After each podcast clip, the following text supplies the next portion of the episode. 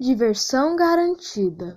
Apaixonei-me pela leitura de férias ainda na década de cinquenta.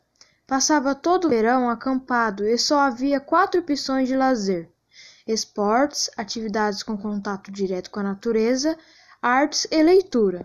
Excluí os esportes, que consistiam basicamente em nadar num lago horroroso, cheio de substância suja verde escura, com aspecto aquoso. Não dava para ver o que havia no fundo do lago, mas com certeza não era nada amigável.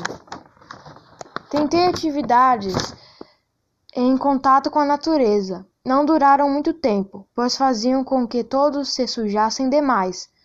Nos passeios noturnos, dormíamos em colchonetes que improvisamos juntando três cobertores uns por cima dos outros.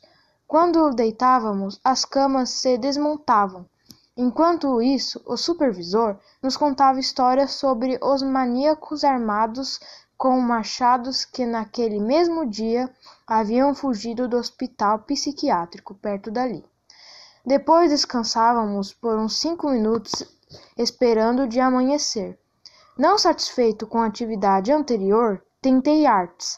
A principal criação artística foi um autêntico tambor indiano, feito esteticamente pedaço de borracha até as bordas de uma lata de feijão de lima industrializada, a menos que esteja envolvido numa guerra de tribos real.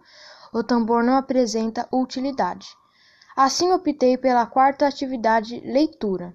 A biblioteca do acampamento, depósito antigo com cheiro de mofo, continua a maior continha a maior coleção de morcegos do país isso fazia com que o processo de seleção de livros se tornasse emocionante.